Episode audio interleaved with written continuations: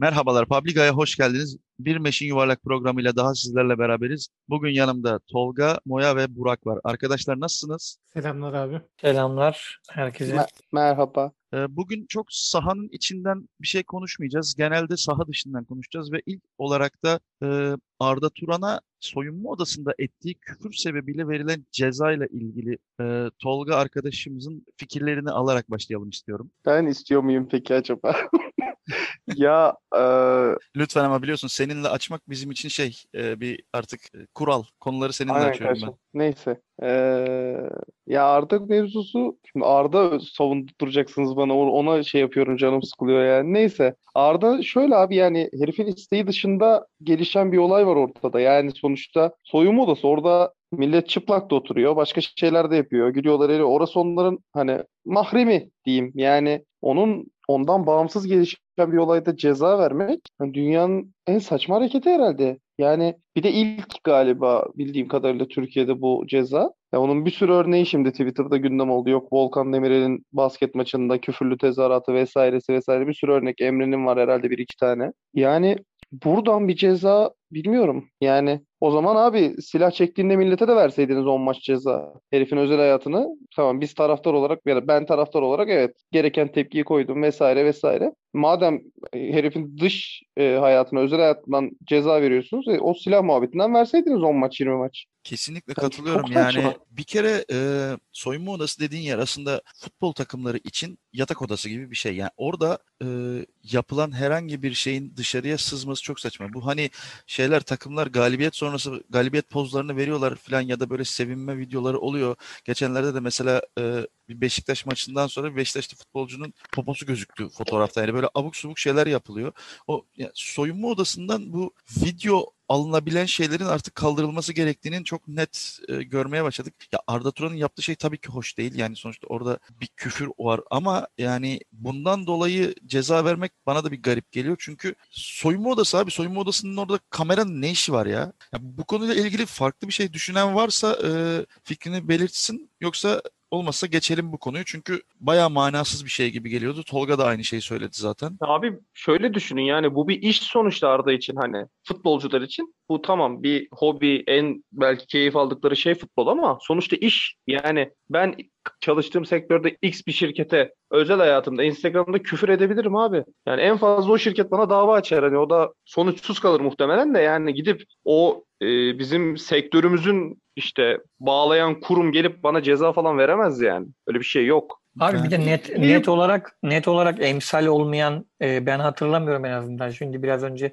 e, konuştuğunuz Volkan Emre falan da bilmiyorum durumlarını. Yani e, şimdi Arda bir profesyonel bir futbolcu. E, 90 dakika işte neyse top oynuyor. Belki soyunma odasına girene kadar koridor moridor falan. Çünkü o zamanlarda da kart yenilebiliyor vesaire ama yani maç bitmiş, seviniyor. Bu adam o dakikadan sonra artık bir taraftar. Yani ben nasıl küfredebiliyorsam belki o da edebilir diye düşünüyorum. E, Ee, bunun Burak- emsal de yok. O orada şöyle bir şey var abi. e, sahanın içerisinde olmasına gerek yok. E, stadyum içerisindeyken hakemin e, gördüğünde böyle bir şeye kart verme yetkisi var ama Ha ya- ama hakemin görmediği bir şeyden ha videodan nasıl çıkıyor onu ben de bilmiyorum ama zaten işte biz de dediğim gibi, şeyde yaşadık şimdi- ya Caner de öyle video yüzünden bilmem kaç maç Tabii, ceza yemişti tabii, falan böyle Aynı şey değil. yapılıyor. Aynı şey değil özel şey Alex. Yani Caner'in sahada ettiği küfürle Arda'nın soyunma odasındaki Ya tabii ki yani. Caner'inki daha saçma, daha yanlış bir şey ama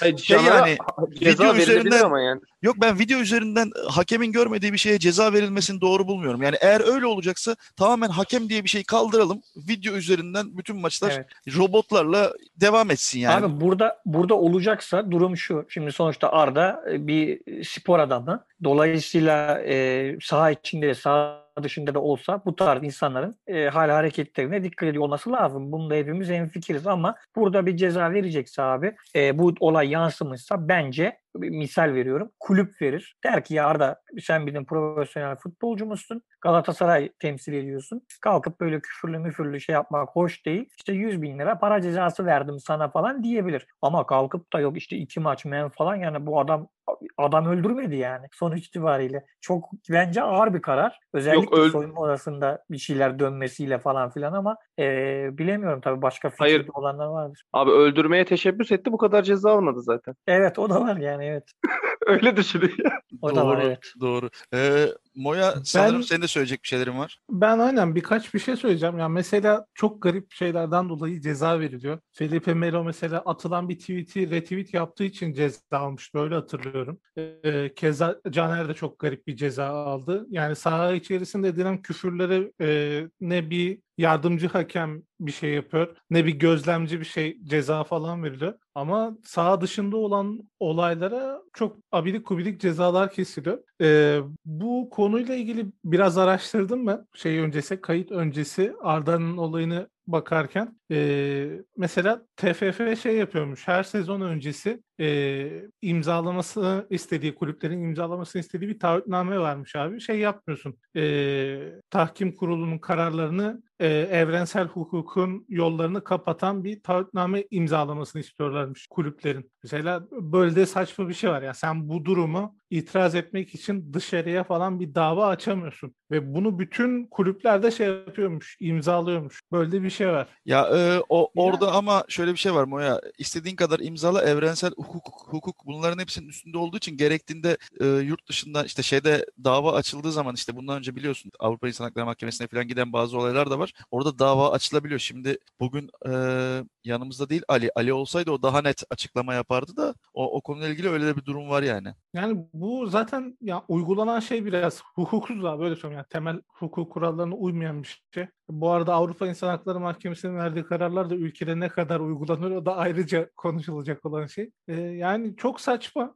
Burada Burak'ın az önce söylediği gibi yani bir ceza ve vesaire falan verilecekse kurumsal kimliği zedeledi amacıyla kulübün ceza vermesi gerekir. Ama onun dışında e, te, şeyin yani federasyonun buna tahkim kurulunun buna şey yapması, ceza vermesi oldukça yersiz. Benim diyeceklerim bunlar bu, bu konuyla ilgili. Teşekkür ederim. Ee, yenik olarak Ali Akman'ın Frankfurt'a transferi sonrası kopan olaylarla ilgili bir e, konuyu aç. Burada Burak ilk başta seninle başlayalım. Bununla ilgili fikrini alabilir miyiz? Yani biliyorsun Ali Akman transfer oldu ama transfer olduğunda takımına e, bonservis kazandırmadan imza atmadığı için yani aslında gittiği için Bursa Spor tarafından da e, kadro dışı cezası aldı. Bununla ilgili fikrini merak ediyorum. Abi şöyle e, yani ben tabii ya bu işler profesyonel çerçevede dönen işler. Sözleşmeler var, maddeler var. E, futbolcular bu işten e, para kazanıyor, kulüpler para kazanıyor. Yani biraz o çerçevede bakmak lazım. Sonuç itibariyle e, bu adamın e, sözleşmesi bitiyorsa ve bunu artık yenileme sürecine falan gitmek istemiyorsa yani sonuçta öyle bir şey yapılmış. Ben burada Bursa Spor camiasının belli noktalarda e, geç kaldığını düşünüyorum. Yani Ali Akman orada e, kulübe çünkü bir şeyler kazandırması için önce oturup kendi bir şeyler ya falan yapması lazım belki. Ha bu işte ekmek yediği kulüp bizde birazcık şeyler e, çoktur. Özellikle e, Türk milleti olarak bizde bunlar çok değerli. İşte e, geldiğimiz yer, gittiğimiz yer vesaire falan. E, kulübün böyle bir beklentiye girmiş olması normal. E, ama etiklik çerçevesinde yani futbol içinde baktığım zaman ben Ali Akman'ın e, yanlış bir şey yaptığını düşünmüyorum. Zaten genç de bir oyuncu. E, bunun birçok örneği de başka kulüplerde vardır. Ha, oralarda da belki linç olmuştur. E, oyuncuyu kötüleme bazı şeyler ama mesela şu an özellikle Bursa Spor Kulübü'nün işte yanlış bilmiyorsam bir kadro dışı durumu falan söz konusu. E, yani bana çok mantıklı ve doğru bir hareket gelmiyor. Sonuçta bunlar da bizim ülkeden önümüzdeki senelerde e, belki milli takımda vesaire bizleri e, temsil edecek e, kişiler, bu oyuncular ve ben bir tek tabii yetenekte görüyorum. Aynı zamanda da enteresan derecede şey yani böyle baby face bir arkadaş. E, böyle şey yüzü olarak da bana bir şey imajı veriyor böyle. Beck, Beckham'ın eski zamanları gibi falan. Böyle hafif e, e, reklam yüzü de bir şeyi var. E, ama işte dediğim gibi futbol camiası içerisinde bence ortada kağıtlar her şey ortada. Bir yanlış durum sezmiyorum. E, etik dışı da bir durum yok. Artık o kulüplerin, oyuncuların birbiriyle alakalı düşündüğü şeyler. Adam demek ki e, anlaşmış, etmiş vesaire. Belki çok uzatmak da istemedi. Bir an önce şey yapmak istedi falan. Öyle karar kıldı diye düşünüyorum. Bilmiyorum yani biraz tuhaf bir konu aslında. Ya ben ama tabii kadro dışı olayına üzüldüm. Yani gayet de böyle iyi bir formda gidiyordu. Şimdi belki işte yarım sezon maç kaçıracak falan öyle bir durumu olacak. Sonuçta antrenman vesaire ne kadar bir şeyler yapsan da e, kendi kendine bir maç eksikliği durumu ayrı bir şey. E, yani umarım onun için iyi olur. Ali Akman için. Yani başka çok diyecek bir şeyim yok aslında. Teşekkürler Burak. Ee, aslında Frankfurt Teknik Direktörü de e, seninle benzer bir açıklamayı yapmış. O da kulübün onu kadro dışı bırakmış olması büyük bir ayıp ama yaz aylarında hazırlık maçlarıyla hızlıca kendini bulacağına eminim. Yine de süre almaya ihtiyacı var. Oynamıyor olması bir ayıp açıklaması yapmış. Kesinlikle haklılar. Ee, bu arada Ali Akman'ın Frankfurt'a transferinden dolayı yetiştirme bedeli olarak da Bursa Spor'a 390 bin euro verilecekmiş. Ben yanlış bilmiyorsam Bursa Spor 10 milyon euro gibi bir bonservis bedeli beklemiş. Zaten hani hani 10 milyon zaten çok uçuk bir rakam da. E... Abi bizim bizim lig çok biliyorsun kalite son zamanlarda çok arttığı için. Evet, evet yani 10 milyon yani. Herkes Benim. 10 milyondan açıyor maşallah. Aynen. Yani çok saçma sapan.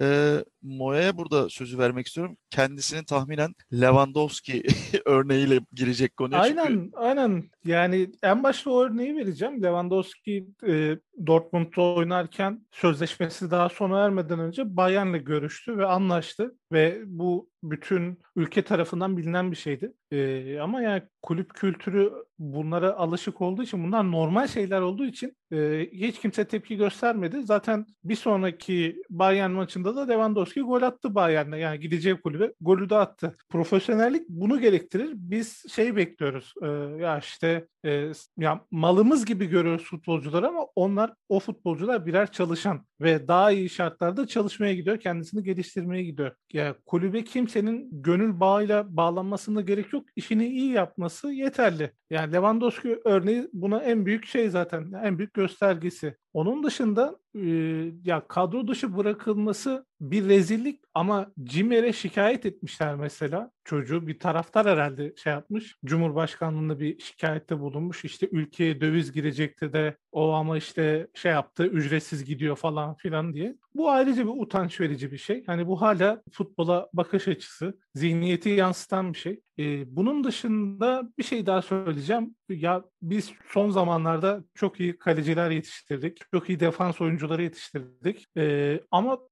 yazın Euro 2021 oynanacak ee, ve şeyimiz yok. Doğru düzgün forvet oyuncumuz yok. Hep böyle bir kanattan devşirme var. Var olanlar da yaşlı ama ya Burak şu anda iyi durumda. Cenk de bir form tutarsa onu da yazın kullanabileceğimizi düşünüyorum zaten. Hatta Burak'ın önüne de yazarım Cenk'i. Ya bizim Ali Akman'a mesela ihtiyacımız olmaz mı yazın oynanacak olan turnuvada? Ya hiç bunu düşünmeden etmeden direkt oyuncuyu kadro dışı bırakıyorlar. Yani bilmiyorum garip ya şeylerin düşüncesi, kulüplerin düşüncesi garip. Ya bu arada Bursa gibi zibilyon tane kulüp çıkar öyle söyleyeyim. Aynı bunun bir benzerini şey de yaptı. Galatasaray da yaptı mesela. Şeyi kadro dışı bırakarak o diğer çocuğu, Lille giden çocuğu. Garip. Yani e, açıkçası ben bu konularda şimdi Bosman Kanunu gibi bir kanun da varken aslında kuralı mı kanun yanlış da söylemiş olabilirim de e, bu tarz hareketlerden dolayı oyuncuların kadro dışı bırakılması e, bence UEFA tarafından ceza verilebilir durumda olan konular. Yani hatta federasyon bile direkt ceza verebilir. Çünkü Bursa Spor şu anda gidip de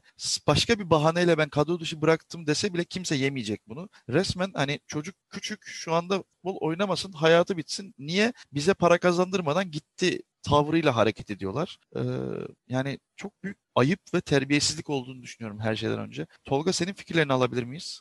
Abi çoğu şey söylendi zaten. Yani daha işte yakınlarda Oğulcan örneği var. Hani o gerçi TR içinde bir değişim ama o zaman çok bahsetmiştik Bosman'dan yani. Ya Bursa'ya herhangi bir konuda hak vermek mümkün değil açıkçası. Çocuğa yazık ediyorlar. Öne açık ya o çocuğun yani 6 ay yani oynamıyorum diye kenarda oturacak hali yok. Almanya Ligi'ne gidiyor muhtemelen mutlaka çalışacaktır. Umarım yani mutlaka bir kaybı olacaktır tabii yani maç temposu başka bir şey. Ee, umarım kendisi için iyi olur yani. O çok yanlış. Aa, yani öyle. Söyleyecek bir şey yok. Çok. Tolga sen mikrofonunu kapatmadan direkt sana e, Ali Koç'un yaptığı bir açıklamayla ilgili bir şey sormak istiyorum. Ali Koç Ali Koç'un e, derbiden sonra söylemiş olduğu bu maçta yaşananlar bizim şampiyonluğumuzun habercisidir lafını anlayabildin mi? Ben ne demek istediğini anlamadım orada. Yani ka- kaybettiler diye biliyorum ben yanlış bilmiyorsam. Şimdi e, ne yaşandı o Yani- maçta da Fenerbahçe'nin şampiyonluğunun alameti oldu bunlar? Şimdi Fenerbahçe camiasına göre müthiş bir kollanma, işte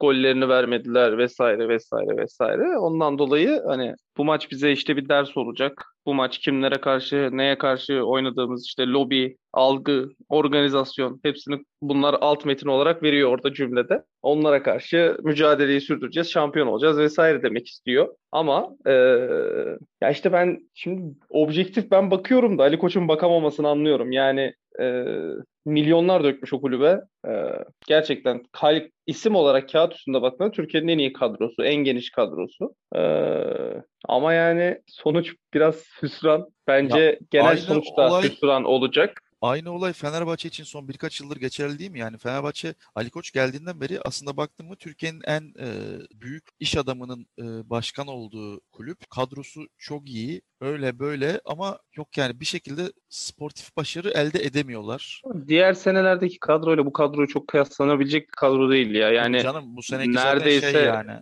3-5 katı yani iyi. iyilik ve genişlik olarak yani hani o yüzden yaptığı yatırım çok yüksek. Başarılı başarıya zaten aç. Hani hem camiye aç hem Ali Koç geldiğinden beri aç. Dolayısıyla bu sene her şartta olur gözüyle bakıyorlardı. Muhtemelen hala bakıyorlar ama ben böyle giderse çok e, mantıklı görmüyorum onların sonunu. Yani e, teknik direktör zaafı büyük onlarda. Ne kadar kabul etmeseler de ya da kendilerini itiraf edeme- edemeseler de bilmiyorum artık içerideki durumu. O kadar hakim değilim. Ya Ama bir yani şey maç sonu Fenerbahçe'nin 3. ya da 4. olacağını düşünüyorum bu sene. Onlarda çünkü psikolojik bir kırılma olacak ve düşecekler gibi geliyor. Bu yani daha başkandan başlayan bir böyle gereksiz bir gerilim var. Daha yarısındayız ligin. Bu gerilimi nasıl e, devam ettirecekler çok merak ediyorum yani ama böyle gidemez gibi geliyor bana. E, o zaman e, Moya sana geçelim ve Galatasaray Başkanı'nın yaptığı bir açıklamayla devam etmek istiyorum. Galatasaray Başkanı biz var geldiğinden beri Kadıköy'de mağlup olmuyoruz dedi. Ondan sonra da kol öndeymiş bilmem ne yapmayın Allah aşkına deyip cümleyi bitirdi.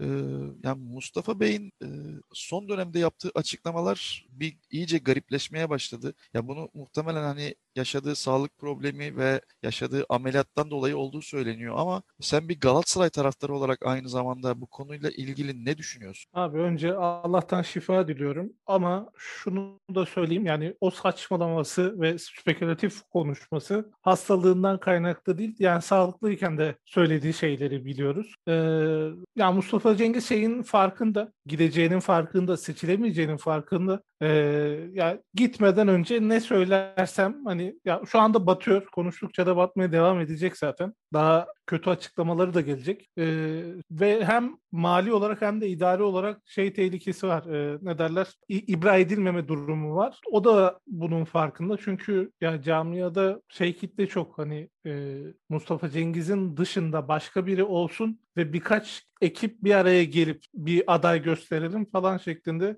bir kutuplaşma da var. Ee, adaylar çok şu anda. Hani Mustafa Cengiz'in belki şeyinde değildir. Ee, hayal edemeyeceği kadar aday çıkar. Ee, yani ben söylediklerini hastalığına e, vermiyorum. Sağlıklıyken de çok tuhaf açıklamaları vardı. Ee, onun dışında bir şey e, yanlış yönle- yönlendirildiğini de düşünüyorum bu arada. Ee, ya şu anda zaten kulübü yönetenler bence başkanın yardımcılarıdır. Yani Abdurrahim Albayrak'la diğer Yusuf Günay falan beraber şey yapıyorlardır, götürüyorlar. Başkanın çok etkisinin olduğunu düşünmüyorum aslında. Ee, ya çok garip açıklamaları var işte. Varı söylüyor ondan sonra ben bunu söylemek istemediğimi ekliyor ama yani Türkiye'deki medya öyle işlemez. Yani ilk söylediğin cümleyi alıp manşet atarlar ve algı o şekilde şey yapar, e, oluşur. Onun dışında işte e, şeyle ilgili işte bu e, Ali Koç'un küfür etmesiyle ilgili işte sinkaflı konuşmuş vesaire falan. Ben de işte bilmem nereliyim bizim oraya terstir falan gibi. Antepli miyim? Antep İşte, Antep Bana- Antepliymiş başkan. işte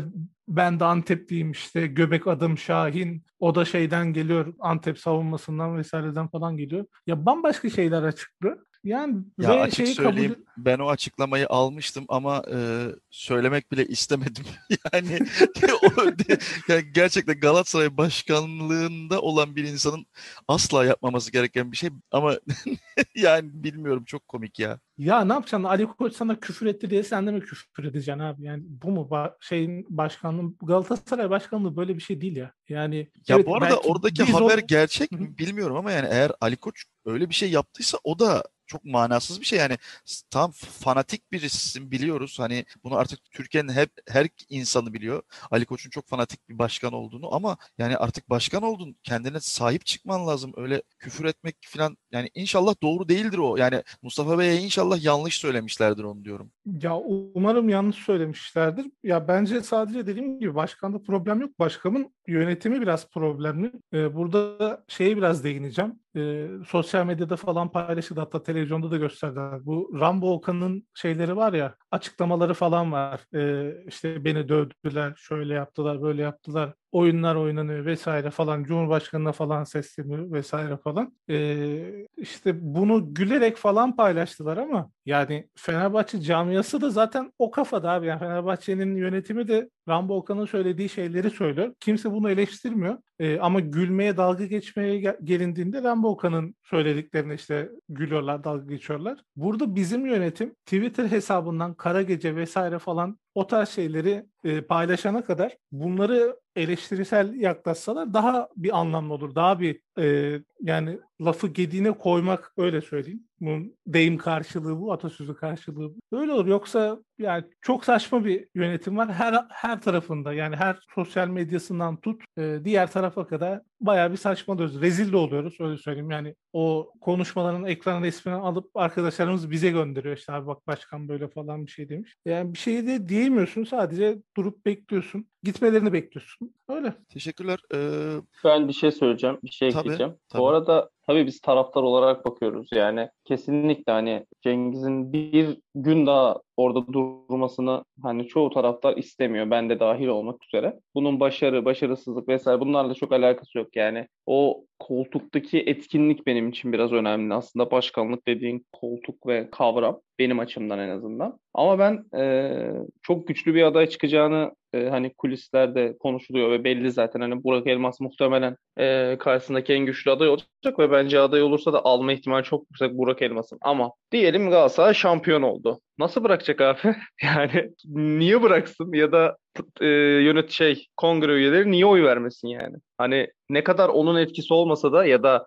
e, birebir katkı sağlamamış olsa da transferler dışında çok başarılı bir e, başkanlık süreci olmayacak mı ya bu sırada başkan olursa yani mantıken düşündüğünde? Yok ya bu sene şampiyon da olsa olmayacak. Ya Galatasaray biliyorsun abi öyle işlemiyor işler. Yani Ben- de- derin Galatasaray bambaşka. Her türlü şey yapar. Yani yeter ki o derin Galatasaray şeyi desteklesin. Evet, Diğer rakibi Tolga ben de desteklesin. Moya gibi düşünüyorum. Yani hele bir de içeriden duyduklarımızı da düşünürsek e, bırak şampiyonluğu bir şekilde Şampiyonlar Ligi'ne böyle girebilseniz şu anda sizi bir şekilde uz- böyle e, Şampiyonlar Ligi'ne soksalar ve Şampiyonlar Ligi şampiyonu olsanız bile oradaki klik devreye girmiş ve Galatasaray'da e, başkan indirilecek durumu söz konusu yani o çok belli. E, ben Burak sana daha genel bir soru sormak istiyorum. Bu Türk futbolunda yöneticilerin ve başkanların yaptıkları açıklamaların her geçen gün daha da garipleşmesiyle ilgili e, ne düşünüyorsun? Ya biraz e, fanatizm var tabii herhalde işin ucunda. Bir de ben biraz daha böyle taraftara oynama gibi görüyorum. Özellikle biraz önce de konuşuldu. İşte Ali Koç olsun, e, işte Mustafa Cengiz Cengiz olsun, işte yerine göre Ahmet Nur Çebi olsun vesaire. Yani çok da yani örnek veriyorum ben evimde ki yani bunlar şeyi hani bir taraftar gözüyle de bakıyorum ama ben sahamda ezeli rakibime maç kaybetmişim. Yani nereye laf atarsam atayım bir başkan olarak hani altı dolu biraz önce Tolga zaten oradaki altyazıların hepsini söyledi. Katılıyorum aynı şekilde. Ama kalkıp da işte bunlar bizim şampiyonluğumuzun habercisidir, yok şudur budur gibi açıklamalar hani biraz taraftara oynamak gibi oluyor aslında. Ee, çok manalı bulmuyorum. Böyle konuşulması gerekenin konuşulduğu e, bir genelde öyle işte röportajlar olmuyor. Başkanların konuştuğu maç önü olsun, maç sonu olsun çok şey değil. Daha böyle başkan gibi değil de e, standart bir yönetici veya işte ne bileyim bir taraftar gözüyle falan bakıyorlar olaylara birazcık daha. Yani bugün başka bir kişiyi bile koysan belki yerine ne bileyim bir Ali Koç'un yaptığı açıklamayı, bir Mustafa Cengiz'in yaptığı açıklamayı yapmazdı. Hani bugün bir taraftar konuşacak olsa ya da başka birini koysan. Ama onlar böyle yerine göre belki göz boyama diyebilirsin. E, belki başka bir şey diyebiliriz bilmiyorum ama e, çok mantıklı yere gitmiyor. Özellikle işler kötü gittiğin. Yani hep böyle bir pozitif senaryo, hep böyle olumlu bir senaryo çizilmeye çalışılıyor. Yani tabii ki bazı noktalarda eleştiri yapacaklar ama hani mesela Ali Koç çıkıp da yani bizim bunlar böyle böyle şampiyonluk habercimiz falan böyle değişik bir açıklama yapmak yerine önce oturup bir kendinin şunu yorumlaması lazım. Yani biz takım olarak ne yapıyoruz? Ne ediyoruz? Yani tamam sen başkansın ama önce bir teknik direktörden, oyun yapısından falan oturup e, bir şey yapmak. Yani ben Ali Koç'a bugün gidip haftaya nasıl bir kadro çıkar başkanım desem bence yazamaz. Çünkü hala Fenerbahçe'nin e, oyun anlamında e, bence oturmuş bir sistemi, kadro şeyi yok yani. Ne oynadığı belli olmayan bir oyunu. E, Galatasaray dediğimiz zaman e, aşağı yukarı e, benzer bir şekilde yani son dönemlerde özellikle oturttu biraz daha sistem. Yeni gelen transferlerle de biraz daha şey oldu ama yine de bakıyorsun bir maç bir maç tutmuyor. Böyle bir istikrar gösteremiyoruz. E, böyle kötü sonuçlar üzerine falan da bir başkan çıkıyor vesaire. Böyle enteresan enteresan biraz gündemi kaydırmaya yönelik. E, belki belki taraftarın dikkatini biraz oradan başka bir yere çekmeye yönelik. Yani e, gaz alma diyeyim ona. E, ben biraz öyle yorumluyorum işin aslı bu durumu. Teşekkür ederim. Ee, bu arada Tolga seninle bir şey yapmak istiyorum. Şimdi diyelim ki sen bir futbolcusun tamam mı? Maçta bir şey oldu, pozisyon oldu. Kart yedin, sarı kart yedin. Sonrasında çıldırıyorsun ve e, hakeme etmediğin laf kalmıyor. Üstüne kırmızı kart diyorsun ve bir anda sakinleşip maçtan çıkıyorsun. Neden böyle bir şey yaparsın? Ee, yani sinirlerim bozulmuş olabilir. Ee, iyi para almış olabilirim. Ee, yani enteresan durum. Hani enteresan durum. Ya gerçekten... Konuşalım evet bence de konuşalım. yani bu hafta yaşanan herhalde en saçma olaylardan biri buydu. Ee, yani oyuncunun neden öyle bir şey yaptığını galiba Türkiye'de anlayan hiç kimse yok. Ciddi ciddi şike iddiaları da e, bulunanlar var. Bu konuyla ilgili sizin fikirlerinizi çok merak ediyorum. Ya, siz ne düşünüyorsunuz diye. Kısa Abi, kısa konudan, alayım. Konuya girmeden önce çok kısa bir şey söyleyeyim. Doğru mu bilmiyorum. Bir yerde okumuştum. Ee, er, bu Erzurum zaten bu bahsettiğimiz olay Erzurum Kayseri maçında olan olay. Ee, bu transfer döneminde eğer yanlış değilse bilmiyorum belki bilgisi olan vardır veya sonra araştırırız. Ben bir yerde okudum ama doğruluğunu bilmiyorum. Ee, transfer döneminde iki kulüp oturuyorlar. Bu bahsi geçen oyuncu için e, anlaşma muhabbetinde e, karşı hani oyuncuyu verecek kulüpten Kayseri'den şöyle bir şey geliyor. Diyorlar ki bu oyuncu biraz problemli. Hani e, hatta şöyle bir madde üzerine konuşmaya şey yapıyorlarmış galiba. E, bize karşı oynamaz gibi böyle bir şey, kiralama işte şey vesaire. E, öyle bir madde koymaya falan düşünmüş. Sonra işte ya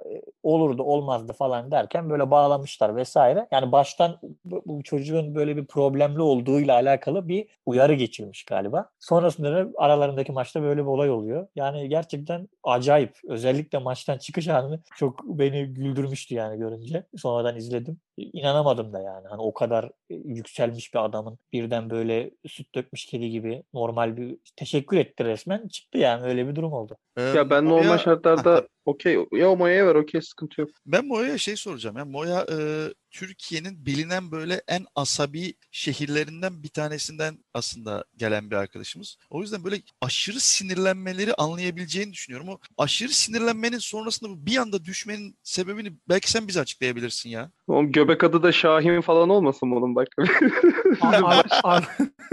Ya bilmiyorum o bu geçen hafta yaşanan olay gerçekten çok garip. Yani kırmızı kart görene kadar çıldırıp kırmızı kart gördükten sonra hadi ben kaçtım şeklinde ortadan toz olması garip. Yani bir futbolcu atıyorum gözü dön bazen şöyle şöyle bir şey var. Ee, bazen hakemler de şey yapıyor gerçekten e, insanı çığırından çıkartacak şeyler yaşıyor. Hani o stresi de yaşatıyor futbolcuları ve bir işte sinir patlaması yaşadığını düşünün futbolcunun. E, şimdi bunun doğalı nedir? Kart gördü, daha da sinirlendi, etti vesaire falan. Bir yerden sonra film koptu. Sonra bir daha kart gördü, kırmızı kartı gördü. E, doğal akışta kırmızı kart gördükten sonra olayların büyümesi lazım. İşte Engin Baytar gibi, Hüseyin şey Hüseyin diyorum Cüneyt Çakır'ı tutup bir kenara kadar götürmesi vesaire falan üzerine yürümesi, üstünü başını yırtması. Doğal akış bu. Buradaki dramatik kırılım adam kırmızı kartı gördükten sonra direkt kaçması. Yani çok sinirlenebilir. Eyvallah buna saygı duyarım ama sinirlerine hakim olması lazım zaten şart. Ama kırmızı kart gördükten sonra niye kaçıyorsun abi? Olaya devam et o zaman. Yani amacın ne? Hani Ya kırmızı kart gördükten ya. sonra niye şey yapıyorsun?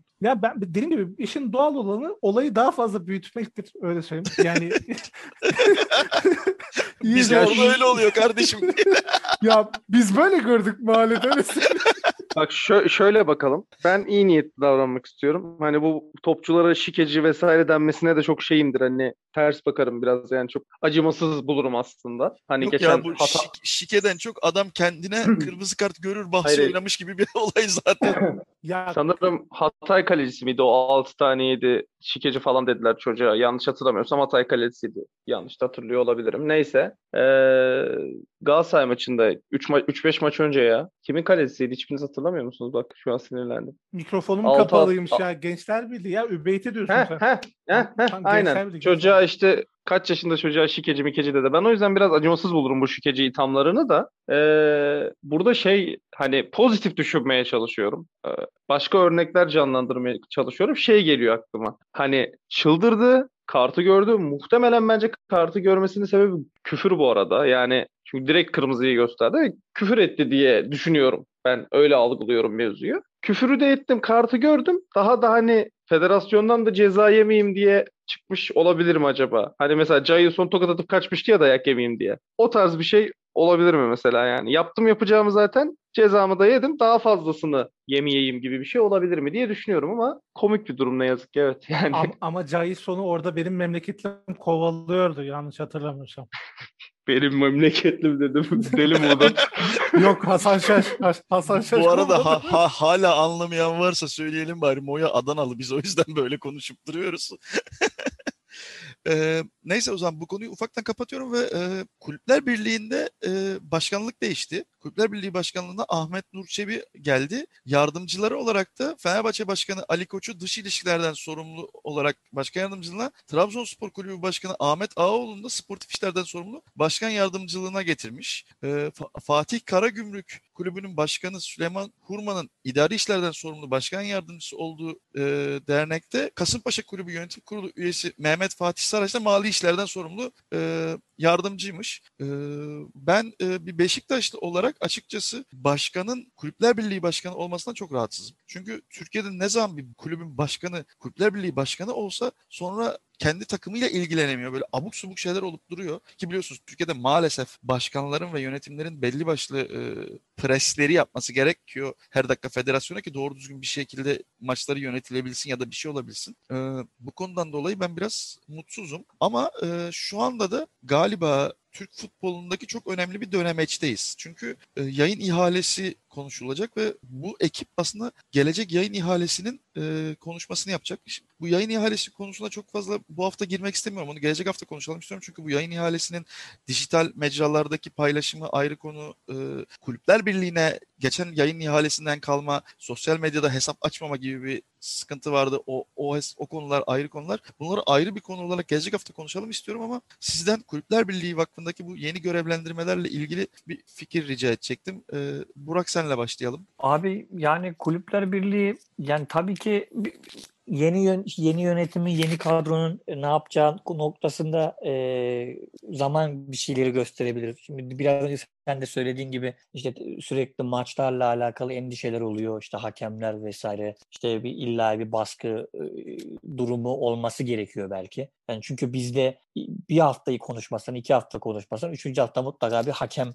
mevzusu dönüyor. Hani bizim şey futbol onsuz yürümüyor. Ee, şeye de katılıyorum bu arada. Ee, işte kulüplerin orada aldığı yö- yönetimsel e, vasıflardan dolayı kulüp başkanlarının belki bir tık daha e, kulübüyle alakalı bazı şeylere odaklanması konusunda bir sıkıntı yaşaması e, yani yüksek ihtimalle mümkün olur. E, bu Beşiktaş için, Fenerbahçe için ve Trabzon için şu an belki bir madde. Hani biz bulunmuyoruz sanıyorum ki. E, belki başkanın e, hastalığından kaynaklı olabilir yine veya farklı sebepler olabilir bilmiyorum. Yani çok aslında bir e, ekstra söyleyeceğim bir şey yok. Yani genelde böyle kuruluşları çok da şey yapmıyorum. Yani e, böyle çok da bir şey yapılmıyormuş gibi. E, hani çünkü biz hep aynı şeyleri, e, problemleri konuşuyoruz. E, Kulüpler Birliği nezdinde de olsun, TFF nezdinde de olsun. E, bu geçen seneki konuştuğumuz problemleri bu sene de konuşuyoruz. Muhtemelen önümüzdeki sene de konuşacağız. Yani böyle birileri var bir şeyler yapıyor. Biz de uzaktan izliyoruz gibi geliyor bana. Bakalım inşallah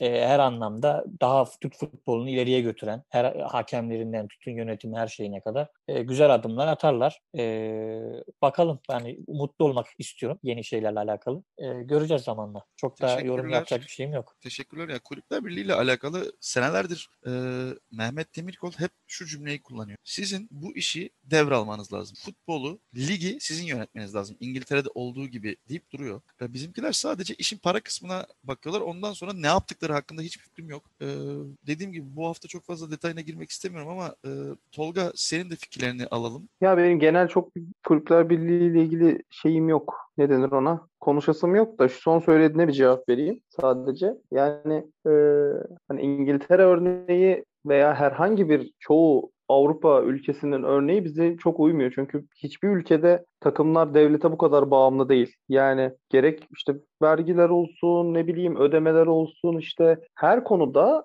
devlet destekli takımlarımız, bütün takımlarımız yani en büyüğünden en küçüğüne. Hani sahipli birkaç kulübü belki ayırabilirsin ki onlar da mutlaka destek alıyordur. Ama yani her şeyimiz devlette bitiyor ve her şeyimizi bağlamışız. Yani o kulüpler vesaire işte sahiplik gelsinler falan tartışılıyordu bir ara. Zaten sahibi var kulüplerin devlet. Çoğu kulübün sahibi devlet yani. Hani anda resmi olarak zaten kulüplerin neredeyse bütün kulüplerin e, büyük hissedarı e, bloke edilmiş bir şekilde devlet bankalarına ait. Yani cidden sahipli artık. Bu kadar sırtını yaslayıp nasıl olsa bir şekilde hallederiz gibi harcamalar yapıldığı için Türkiye'de e, o sebeple yani herhangi bir işte futbolu yönetmedir vesairedir. Onların derdi o değil şu an. Daha büyük dertleri var yani kulüp yöneticilerinin o manada. Bir de biraz federasyonda bitiyor. Yani federasyon ne kadar şey ki bağımsız ki kulüpler birliği yönetecek ya da kulüpler birliği bir şeyler yapacak. Yani futbolu yöneten kurum zaten bağımsız değil ki. Bir telefonla başka bir işlem yapılıyor. Bir telefonda başka bir karar çıkıyor vesaire vesaire. Dolayısıyla federasyonun özellik olmadığı bir futbol dünyası ya da futbol ülkesi çok sağlıklı olması beklenemez zaten. Evet yani bu çok daha derin bir problemimiz. Bu hatta bence Türkiye'de sadece futbolla veya sadece sporla da ilgili değil. Maalesef ülkede her şey e, bir kişinin ya da birkaç kişinin e, ağzından çıkacak kelimelere bağlı şekilde ilerliyor. E, programı kapatmadan önce Moya sana da son bir sözü vereyim. Ondan sonra da toparlayalım ufaktan konuyu kapatalım. Kulüpler Birliği ile ilgili olan çoğu kısmı zaten siz söylediniz. Yani ben Kulüpler Birliği'nin şu anda bir vasfı olduğunu düşünmüyorum. Bir yaptırım gücü olduğunu düşünmüyorum. Ee, bu en son bir yabancı sayısının arttırımıyla ilgili olan bir durum vardı. O zaten e, yani TFF'nin de yapacağı bir şeydi. İlla Kulüpler Birliği'nin başvurmasına vesaire falan gerek yoktu. Ama işin özünde olması gereken nedir diye idealinde olması gereken nedir diye sorarsanız evet Kulüpler Birliği'nin daha fazla yaptırım gücünün olması, e, projeler üretmesi e, ve ligin kalitesini yukarıya doğru çıkartmak için e, TFF ile aradaki bir köprü olması lazım. Ya yani TFF'ye de yaptı, yaptırımcı bir güç olması lazım. Ama maalesef öyle değil şu anda. E, en basitinden örnek vermek gerekirse yayın hakları ile ilgili olan mesele. Mesela yani bununla ilgili herhangi bir proje yapıp e, getirilmiyor ortaya öyle söyleyeyim. Hep biz dışarıdan bir şeyler bekliyoruz. Ee, şey modellerine gidilebilir abi. Yani günümüz şeye döndü. İşte Netflix gibi sistemlere falan döndü. Ee, yani o şekilde bir proje oluşturup öyle bir ortam oluşturup bunu e, daha satılabilir hale getirebilirsin kendi ligini. E, ama dediğim gibi yani o işlerle ilgili kimse bir şey yaptı yok. Anca dediğiniz gibi işte yayın haklarından para gelsin biz paramıza bakalım falan şeklinde. Umarım hani de şey Ahmet Nurçebi bir derman olur. Ali Koç bir derman olur. Kendi göreve geldikleri e, yerlerde bir derman olur. Bir şeyler yapılır. Hayırlısı olsun. Bakalım. Abi her şeyden önce baskı kıyamet neyse şu sahaları düzelttirsinler ya.